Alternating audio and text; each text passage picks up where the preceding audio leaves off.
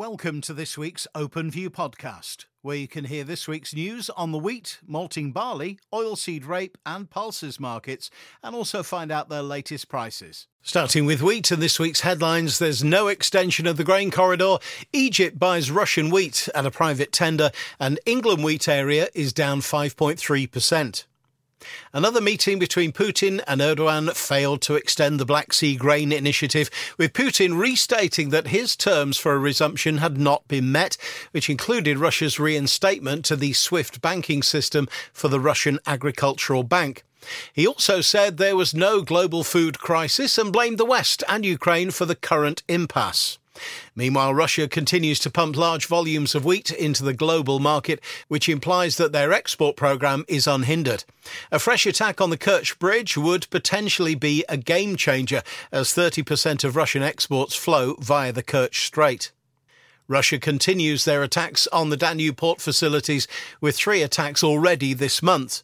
The Danube is seen as an alternative route to market for Ukrainian exports, as is the Romanian port of Constanza, with some talk of floating cranes to increase the loading capacity. This may be a solution in the short term, but probably not viable as we move into the winter months. Overland routes via neighbouring EU countries continues to get pushback as they fear a repeat of last year when the flood of Ukrainian grain depressed the local markets. There is much talk of subsidised logistics, although where this money's coming from is questionable. What is clear is that the Ukrainian farmer is not left with much once everybody else has taken their cut. Egypt reportedly bought 480k of Russian wheat at $270 CNF at private tenders last week, which is at odds with the suggested $270 FOB floor price, which has apparently incurred the wrath of the Kremlin. Other EU origins are now more price competitive, although the global wheat price is increasingly opaque. The market continues to look for signs that demand is improving, and whilst international tenders have increased, it's also likely that consumers, both domestically and internationally, have seen markets fall back towards their lows, and they are expecting more of the same. Global exporter wheat stocks continue to shrink. Russian and Ukrainian exports could face logistical challenges, and crops are being written down in Australia, Canada, China, and the EU. Canada lowered their crop 3.5 million tonnes due to drought, whilst Australia also reduced their forecast by 3.6 million tonnes, where El Nino appears to be strengthening. The last significant El Nino event in 2007 produced a crop of sub 14 million tonnes. Indian wheat production is probably 10 million tonnes too high, and the USDA still has them as a net exporter of 1 million tonnes and not the 7 million tonnes of imports that trade talk suggests. Chinese weather has been less than ideal, which could increase their milling wheat import needs. They will not have access to the volume of Ukrainian maize they usually import if the Black Sea ports, which handle Panamax vessels, are inoperable. This may necessitate a return to the US for maize, where the jury is still out on yield prospects following another bout of excessive heat. Amidst all of this, managed funds have increased their wheat and maize short positions. DEFRA reduced the wheat area in England year on year by 5.3% this week, with UK crop forecasts now more likely to fall in the 13.7 to 14.2 million tonne range. 22 23 was 15.54 million tonnes. Yield and quality are best described as variable as harvest comes to a close and the barn doors are slammed shut. On to malting barley in this week's headlines. Malting barley premiums pull back. There's a decline in quality becoming evident, and debate around demand continues. Malting barley premiums have slipped this week. We put this down to three factors. Firstly, UK and EU farmers who have made spec on their harvest have quite rightly sold barley in volume to the trade, leading to the trade needing to sell in turn. Now, this we believe will begin to slow over the coming weeks. Secondly, domestic and EU maltsters are looking at the crop available and looking at widening their spec on intake, meaning that they can potentially bring more crop in than previously thought. And thirdly, the lack of demand is still a major issue, with all consumers reporting a lack of interest from breweries currently. All of this has been compounded by EU feed barley prices picking up as China bought in volume and merchants look to cover their shorts. Domestically, recent samples from barley cut in the last week or two would suggest that the quality has fallen dramatically.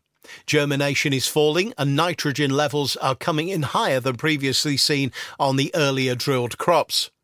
Maltsters are still learning to deal with the quality issues they face this year, leading to rejection rates remaining stubbornly high for the time of year. This will need to change soon. With barley still to be cut in areas of the UK, it's hard to believe that the crop is getting bigger.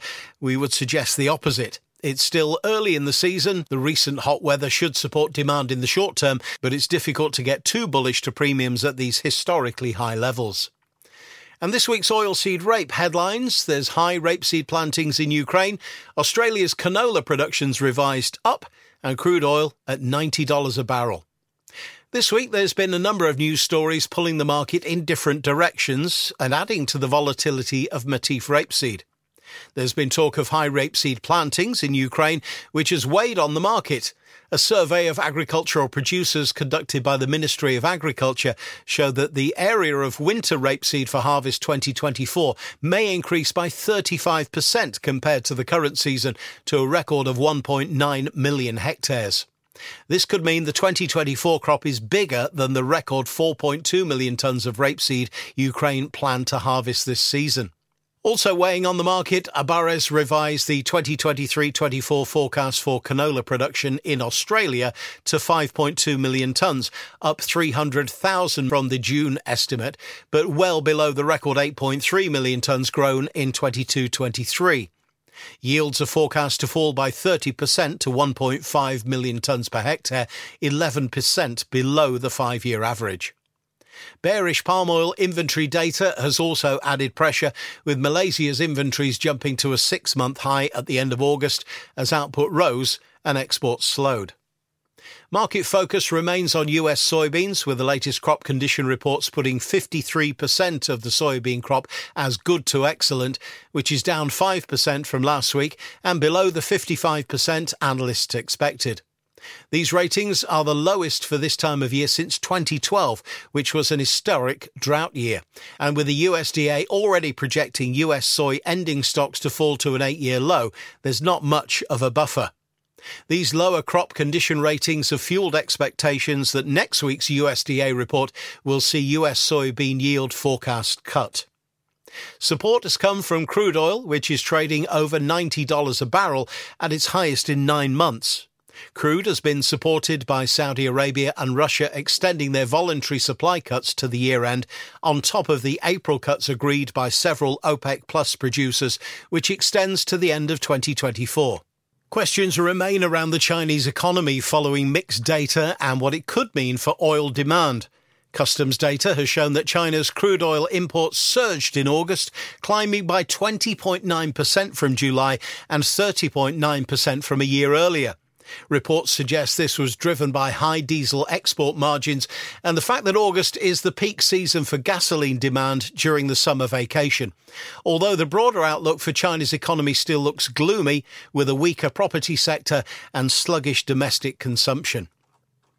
And finally, the grain and oilseed price indicator, starting with feed wheat for October at £173, November 175, feed barley for October 158, November 160, and oilseed rape for October at 360 to 365, November 365 to 370.